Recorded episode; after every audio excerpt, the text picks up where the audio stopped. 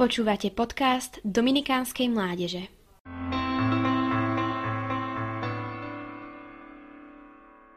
Sveté písmo V rebríčkoch svetských naj si drží prvenstvo hneď v niekoľkých kategóriách. Ako najprekladanejšia, najčítanejšia či najpredávanejšia kniha na svete je takmer v každej domácnosti, knižnici, na internete, možno v mobile, čítame z neho pri každej svetej omši. Prístup k svetému písmu nám teda rozhodne nechýba. Ale máme ho aj vo svojom srdci? Máme s ním osobný vzťah? Kto sa niekedy pustil do čítania svätého písma, možno s odvážnou ambíciou, že ho prečíta celé, určite zistil, že sa nečíta ľahko.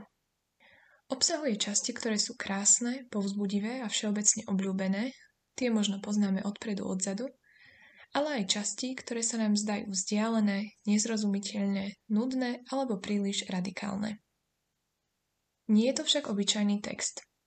Je to živé slovo a preto sa aj jeho čítanie podobá skôr vzťahu. Vzťahu s konkrétnou osobou, v ktorom občas musíme bojovať s pocitom, že si nerozumieme. Po prečítaní úrivku sa akoby nič nedialo. Neprichádzajú žiadne pocity, nedotýkajú sa na žiadne myšlienky.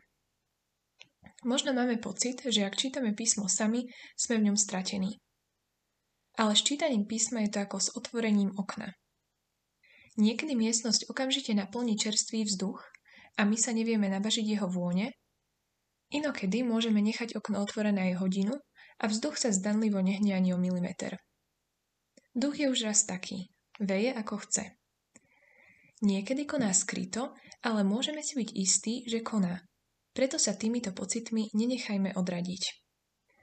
Božie slovo je naozaj živé.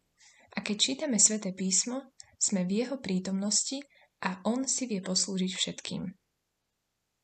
Aj keď práve nemáme po ruke skvelý komentár, ktorý by nám prečítané hneď objasnil, ten, ktorý nás dokonale pozná, určite nájde dobrý spôsob, ako nám odovzdať, čo potrebujeme vedieť.